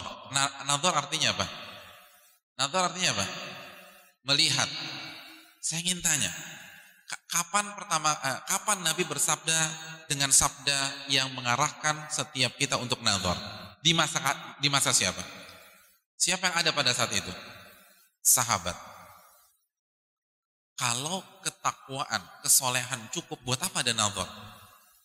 Orang yang nikah sahabat sama sahabiat, Anda meragukan sholat malamnya sahabat? Anda meragukan ke keikhlasan sahabiat? Tidak. Ini yang nikah sahabat dan sahabat itu masih nador. Itu menunjukkan bahwa ketaatan, eh, kesolehan tidak cukup dalam berumah tangga. Tidak cukup, bukan berarti nggak perlu. Jangan salah paham. Ini faktor pertama, tapi jangan hanya sama ini saja. Yang menikah sahabat dan sahabat disuruh nador, disuruh lihat. Ini menunjukkan masalah fisik itu penting, masalah kecocokan itu penting. Masalah keselarasan itu penting. Masalah kepribadian itu penting. Dan inilah kekeliruan banyak orang, khususnya aktivis dakwah, khususnya orang-orang yang sudah ngaji, yang tidak terlalu memperdulikan. Yang penting penampilannya sudah sunnah. Yang penting eh, hafalannya banyak. Saya pernah uh, apa ada yang ada seorang akhwat datang lalu mengatakan, "Ustaz, saya alhamdulillah mau nikah." Terus saya tanya, Alhamdulillah selamat ya, Alhamdulillah. Uh, anti sudah melihat calon anti? Saya belum melihat Ustaz. Oh, kok berani? Kok anti bisa berani? Saya yakin aja Pak Ustaz. Yang penting kan hafalannya 30 juz. Masya Allah. Saya bilang, anti ini mau cari suami bukan mau cari imam masjid. Iya kan? Kalau mau cari imam masjid yang penting hafalan. Tapi ini mau cari suami. Ya lihat dong. Emangnya orang sahabat aja suruh lihat. Gimana? Ini istrinya Thabit bin Qais. Suaminya dijamin sorga. Udah bukan hafalan lagi sorga. Gak cinta. Kalau anti atau dengan atau saudari langsung pokoknya nikah, nikah, nikah, nikah. Gak bisa. Kalau dua ini dipegang. Kalau suami dan istri soleh dan soleh. Dan mereka cocok. Mereka suka sama suka. Mereka nyambung. Kalau komunikasi enak. Mereka saling melengkapi. Maka kendala materi nggak ada masalah. Kendala status nggak ada masalah. Semua kendala tidak ada masalah. Pegang dua ini. Ini adalah kata kunci dalam dunia fikih dalam mencari pasangan. Allah taala bisa. Kita lanjutkan. Dan itu yang didapatkan Nabi dan Khadijah. Yang kedua, hadirin yang dirahmati oleh Allah Subhanahu wa taala. Khadijah, uh, kisah ini mengajarkan kepada kita bahwa sebelum kita memutuskan untuk menikah atau menikahkan anak kita, maka kita diperbolehkan melakukan fit and proper test. Lihat Khadijah. Khadijah menjadikan safarnya Nabi dalam membawa kafilah dagangnya sebagai penilaian bahwa pemuda ini pantas menjadi pendamping saya. Dan Nabi SAW melihat bagaimana cara Khadijah menyikapi beliau sebagai orang yang diberikan tanggung jawab, tidak merendahkan, tidak nginjek-nginjek dan seterusnya. Maka mereka putuskan. Jadi dengan dengan proses loh. Bukan main asal ketemu lalu tentukan tanggal, lusa nikah, tidak. Cek. Ini penting hadirin yang dirahmati oleh Allah. Dan lihat cerdasnya Khadijah. Lihat, Khadijah suruh uh, yang menjadikan penilaian ketika safar. Ketika safar. Lalu yang kedua, safarnya bukan untuk jalan-jalan, untuk dagang, masalah duit. Ya tidak. Terus yang ketiga, dia kirim intelnya, Maisarah. Dan yang keempat, dia melarang Maisarah untuk buka mulut. Pokoknya tujuan Anda lihat, lihat, lihat, lihat. Karena dia ingin benar-benar menilai Muhammad dia nggak mau kalau Muhammad bagus itu karena masukan dari Maisaro karena Maisaro kan pengalaman. Maisaro tugas Anda diam, lihat. Tenang, tenang, jangan emosi. Ibu, sabar ini biasa. Ibu-ibu ya Allah, ibu-ibu nih. Iya kan? Maisaro suruh diam, nggak disuruh komentar. Beda kan? Sebagian orang, eh kalau Muhammad salah-salah, tolong kasih masukan. Enggak, Khadijah nggak bilang gitu. Diam. Tugas Anda lihat, jangan bantah, lakukan aja apa yang kata Muhammad. Karena ternyata ada skenario di balik itu. Khadijah ingin tahu Muhammad ini benar gak sih? Tapi kalau Maisarah kasih masukan, bias, bagus-bagus ternyata itu idenya Maisarah. Jadi Muhammad dikasih kebebasan untuk berekspresi dengan harapan semuanya terungkap. Karena bayangkan safar, orang nggak bisa sandiwara ketika safar. Kata Umar apa? Orang itu dinilai dengan dengan tiga. Yang pertama, tinggal satu atap. Yang kedua, safar. Yang ketiga, uang. Itu nilai orang tuh begitu. Dan duanya diamalkan oleh Khadijah. Dua. Dan bahkan satu atap juga, karena kan Maisarah mendampingi Muhammad. Ya kalau sekarang satu hotel, eh, satu kamar dengan Muhammad, jadi kelihatan gimana dia olehnya, membantunya, itu kelihatan semua. Itu hebatnya Khadijah cerdasnya beliau. Ini menunjukkan beliau adalah sosok yang pengalaman, bukan orang polos yang nggak ngerti apa-apa. Makanya inilah rahasianya kenapa Maisarah disuruh diam, nggak disuruh kasih masukan, karena dia ingin menilai Nabi Muhammad Shallallahu Alaihi Wasallam. Dan inilah penjelasan dari para ulama tentang masalah ini. Oleh karena itu Imam Ahmad dalam fatwanya menyatakan apabila Anda ingin menikah dengan mantan pelacur maka jangan langsung nikah. Mantan ya ya udah taubat mantan. Tapi apa? Tapi fit and proper test dulu. Caranya gimana? Ajak dia zina. Ajak dia zina. Dan nanti dia marah beneran Pak Ustadz. Dia pikir saya laki-laki hidung belang. Jangan Anda. Anda coba minta tolong ke teman Anda yang nggak kenal sama sekali dengan dia. Rayu, ajak ketemuan di hotel. Rayu dia, ajak dia zina. Kalau dia mau berarti bohong-bohongan taubatnya. Tapi kalau dia tolak, ittaqillah, kamu salah alamat. Tolong jaga omongan ya, dia marah. Lalu teman kita laporan, oh, saya dilabrak sama dia. Ah itu bagus, kan begitu. Itu sampai seperti itu loh para ulama. Penting loh. Jadi saya katakan, dan ini bukan saya katakan, ulama yang mengatakan bahwa kalau ta'aruf kita benar, kita nggak butuh pacaran. Karena seluruh tujuan pacaran itu ada di ta'aruf. Tapi dengan tempo yang singkat, dengan cara yang elegan, yang cantik, dan tidak menimbulkan fitnah.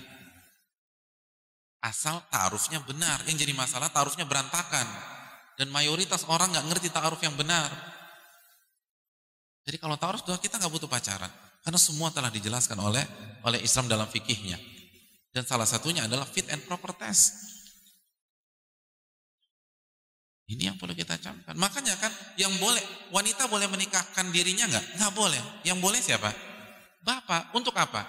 Ya untuk dicek dulu. Karena kan ini anak Anda lagi mabuk. Mabuk apa? Asmara. Anda jangan serahkan kepada anak perempuan Anda begitu aja. Cek dulu nih siapa nih orang, gitu loh. Pastikan apa yang disampaikan benar. Cek dulu. Dan cara Aisyah, eh, cara Khadijah bisa dicoba. Kasih uang, sengaja dan seterusnya. Dia lihat, benar nggak nih orang?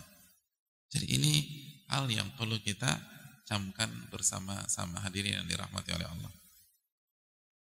Dan yang terakhir, uh, kisah ini menjelaskan kepada kita uh, bahwa kita tidak boleh menghinakan diri di hadapan ahli dunia. Lihat, orang jahili aja ngerti masalah ini. Abu Talib tidak mau ngemis-ngemis di hadapan keluarga besar Khadijah. Makanya dia angkat keponakannya.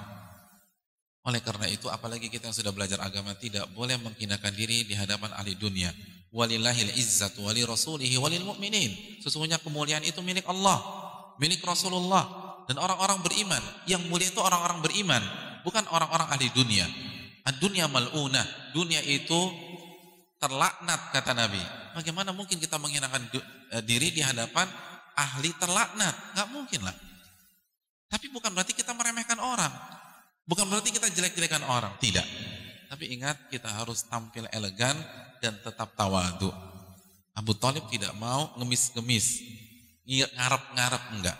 Semua pidatonya luar biasa dan sangat elegan. Sebuah permainan yang amat cantik. Oleh karena itu hadirin yang dirahmati oleh Allah, inilah di antara pelajaran yang bisa kita petik. Semoga bermanfaat. Ya, alhamdulillah wassalatu wassalamu ala rasulullah. Uh, Jazakallahu khair atas pemberitahuannya.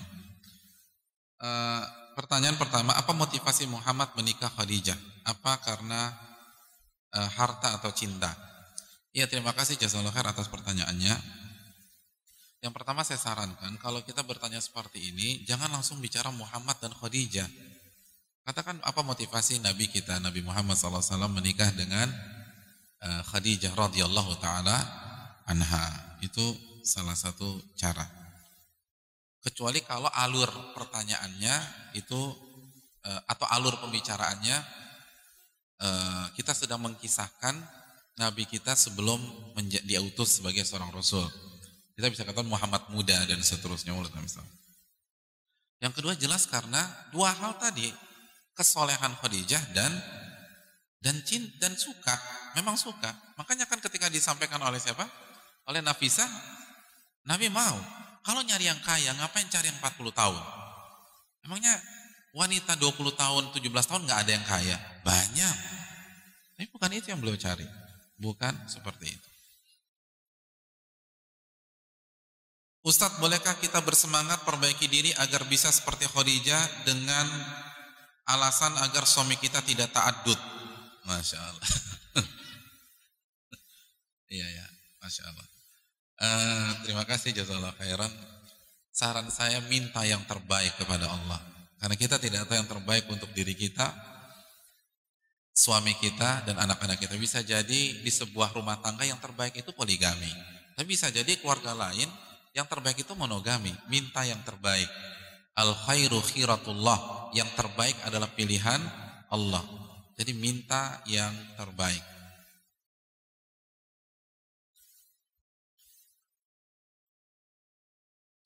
Allah taala. Dan tetap semangat untuk memperbaiki diri seperti Khadijah.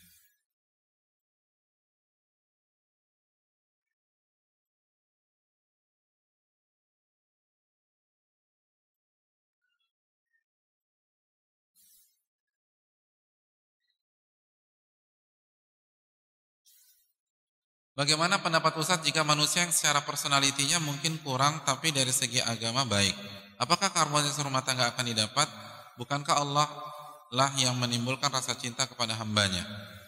Ya terima kasih jazakallah Betul Allah yang menumbuhkan rasa cinta kepada hambanya, tapi perlu kita ingat, rasa cinta itu diberikan jika kita menjalankan prosedur Allah Subhanahu wa taala. Dan salah satu prosedur Allah adalah pilihlah pasangan yang eh, agamanya dan kesolehannya bagus serta kita suka dengan personalitinya. Karena Islam itu adalah agama yang selaras dengan fitrah. Kullu mauludin yuladu alal fitrah. Setiap uh, setiap bayi lahir dalam kondisi fitrah. Apa maksud fitrah dalam hadis ini? Di antaranya Islam. Dan fitrah laki-laki suka dengan wanita secara personality. Dan wanita suka dengan laki-laki secara personality. Itu nggak bisa dibantah. Dan terbukti, coba bayangkan, Thabit bin Qais itu nggak bisa bertahan dengan istrinya. Ini sahabat dan sahabiat. Dan perlu kita camkan Nabi bersabda, al arwahu junudun mujannadah. Ruh, eh mohon maaf. Uh, Nabi bersabda, an nasuka ibili mi'ah.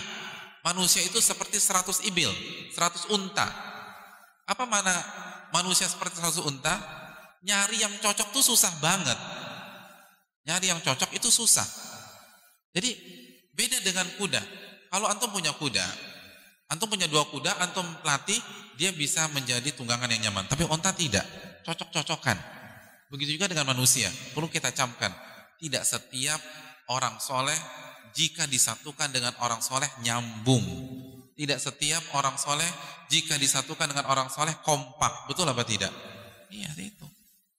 Dan kita pengalaman, kita pengen kita punya teman yang satu baik banget, yang satu baik. Eh pas kita pertemukan nggak cocok dia ngomongnya ke mana, ini ngomongnya ke utara, nggak cocok.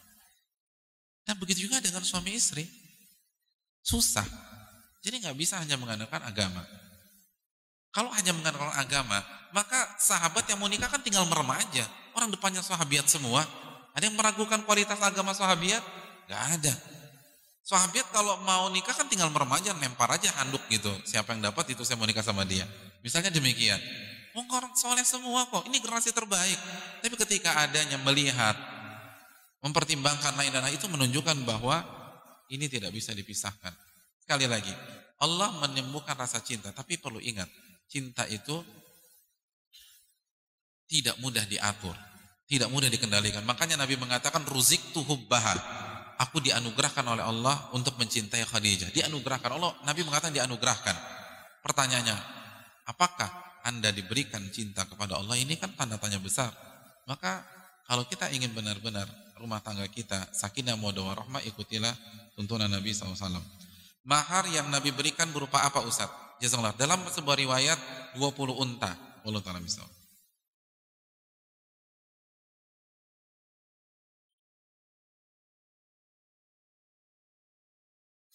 Assalamualaikum Ustaz Waalaikumsalam Afwan ingin bertanya di antara semua istri Nabi, mengapa yang paling terkenal Aisyah radhiyallahu taala anha, bukan Khadijah? Lebih sering disebut Aisyah dari Khadijah. Kenapa Ustadz? Afan Ustadz jazakallahu khair. Saya nggak tahu ya. Karena kalau bagi saya sama-sama terkenal sih. Iya kan? Terkenal kan relatif. Iya. Khadijah sering disebutkan nggak? Sering banget. Tapi kalau maksudnya dalam hadis betul. Karena sekali lagi uh, Khadijah hidup di fase Mekah di mana materi dakwah Nabi adalah tauhid, tauhid, tauhid dan tauhid. Adapun masalah syariat dan hukum itu di fase mana? Madinah atau diawali ketika Isra dan Mi'raj salat lima waktu dan pada saat itulah fasenya Aisyah radhiyallahu taala anha dan Aisyah menyambung lisan Nabi Shallallahu alaihi wasallam. Itu alasannya. Adapun kalau misalnya sering kita dengar dari keterkenalan Khadijah terkenal sekali, sangat amat terkenal.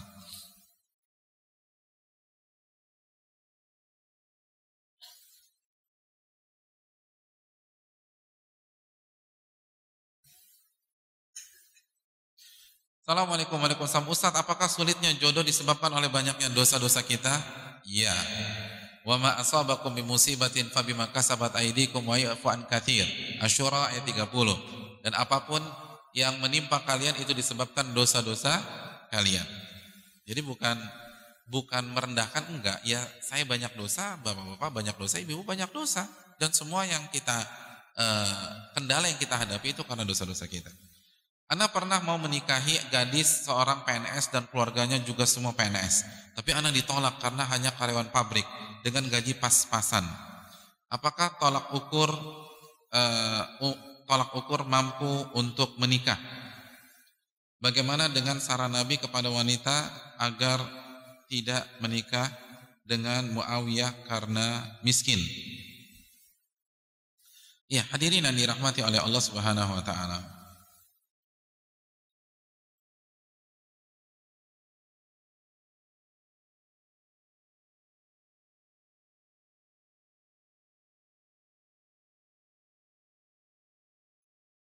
Ya, hadirin yang dirahmati oleh Allah Subhanahu wa taala. salah satu yang perlu kita evaluasi bagaimana sikap kita terkadang yang membuat orang merendahkan kita karena sikap kita sendiri yang cenderung minder, yang cenderung nggak pede, yang cenderung sudah kalah sebelum berperang. Lihat, tapi kan dibanding kekayaan Khadijah nggak ada apa-apanya, tapi lihat diplomasinya Abu Talib. Orang nggak bisa rendahkan, ini bukan orang sembarangan. Jadi yang pertama, sudah seperti apa diplomasi yang kita lakukan dan pendekatan kepada orang tuanya. Anda harus kita harus pede kama tadi nutudan. Sebagaimana Anda bersikap, Anda akan disikapi dengan cara seperti itu. Jadi kalau kita minder dengan status kita, orang akan remehkan kita. Itu yang pertama. Yang kedua, walau ta'ala misawab, terjadi khilaf apa arti mampu? Apa arti mampu di dalam hadis Nabi SAW? dan saya secara pribadi uh, lebih cenderung kepada pendapat para ulama bahwa mampu di sini adalah mampu berhubungan dan siap secara uh, uh, psikis dan mental, bukan secara materi. Walau kenapa demikian? Karena Allah berfirman dalam surat An-Nur ayat 32, "Iyakunu fuqara yughnihumullahu min fadli." Kalau yang menikah itu miskin, Allah akan cukup cukupkan dengan karunia-Nya. Allah cukupkan. Ini janji Allah. An-Nur 32. Lalu Nabi mengatakan, salah satu hak uh, hakun 'alallahi aunuhum." Ada tiga kelompok yang Allah pastikan, Allah jamin Allah akan tolong mereka. Allah akan tolong mereka, Allah akan bantu mereka. Salah satunya siapa? An-naki yuridul afaf. Seorang yang menikah untuk menjaga kehormatan. Allah pasti tolong, pasti. Terus yang ketiga Allah berfirman wa man yattaqillah yaj'al makhraja wa yarzuqhu min haitsu la. At-Talaq ayat 2 dan 3. Dan barang siapa yang bertakwa kepada Allah, Allah akan berikan jalan keluar dan Allah akan berikan rizki dari arah yang tidak ia duga-duga. Jadi intinya bukan kaya atau tidak, bukan miskin atau nggak mampu bayar kontrakan. Yang jadi masalah niat Anda ikhlas apa tidak? Karena yang Allah akan bantu orang yang menikah dan niatnya ikhlas menjaga kehormatan. Dan yang kedua, Anda bertakwa apa tidak? Yang jadi masalah kita malas kerja atau nggak total. Dan ini kita alami. Teman kuliah saya dulu, teman kuliah itu nikah biayanya antum nikah biayanya berapa? Di Bandung berapa sih biaya nikah? Di Bandung, nikah tuh berapa? Totalnya semuanya. Dari pra, akad, resepsi, gedung, terus uh, catering, terus uh, dressnya dan lain sebagainya berapa? Hah? Satu miliar? Ya, ya, ya jangan begitu juga sih Pak. Ini banyak, masih banyak yang belum nikah Pak. Kalau antum bilang satu miliar, semua putus asa di sini. Ya, satu miliar bisa, tapi yang normal aja lah. Berapa? Ya 100 jutaan lah ya. 100 juta masih bisa. Teman saya dulu nikah, total semuanya 3,5 juta. Ngutang. Ya Allah, tega banget kan ya. Udah cuma 3,5, nggak punya duit, ngutang. Dia ngutang, saya tahu dia ngutang. Jadi nggak mampu untuk bayar 3,5 juta tuh nggak mampu. Tapi lancar-lancar aja tuh. Karena dia mau berusaha. Utangnya kebayar, lalu dia bisa ngontrak rumah, lalu setelah itu beli bisa beli motor. Motornya cash ya, bukan kredit, cash. Jadi nggak pakai riba, nggak pakai leasing. Terus juga uh, seterusnya. Dan dia buktikan kebenaran An-Nur ayat 32. Iya, saya rasa cukup sampai di sini. Mohon maaf apabila ada kesalahan dan kekurangan dan kita akan memasuki rumah tangga Nabi SAW dengan Khadijah di pertemuan yang akan datang dan kita akan lebih banyak berbicara tentang bagaimana beliau uh, di rumah bersama Nabi SAW dan apa keutamanya dan apa pelajaran penting yang bisa kita dapatkan. Semoga bermanfaat. Wassalamualaikum warahmatullahi wabarakatuh.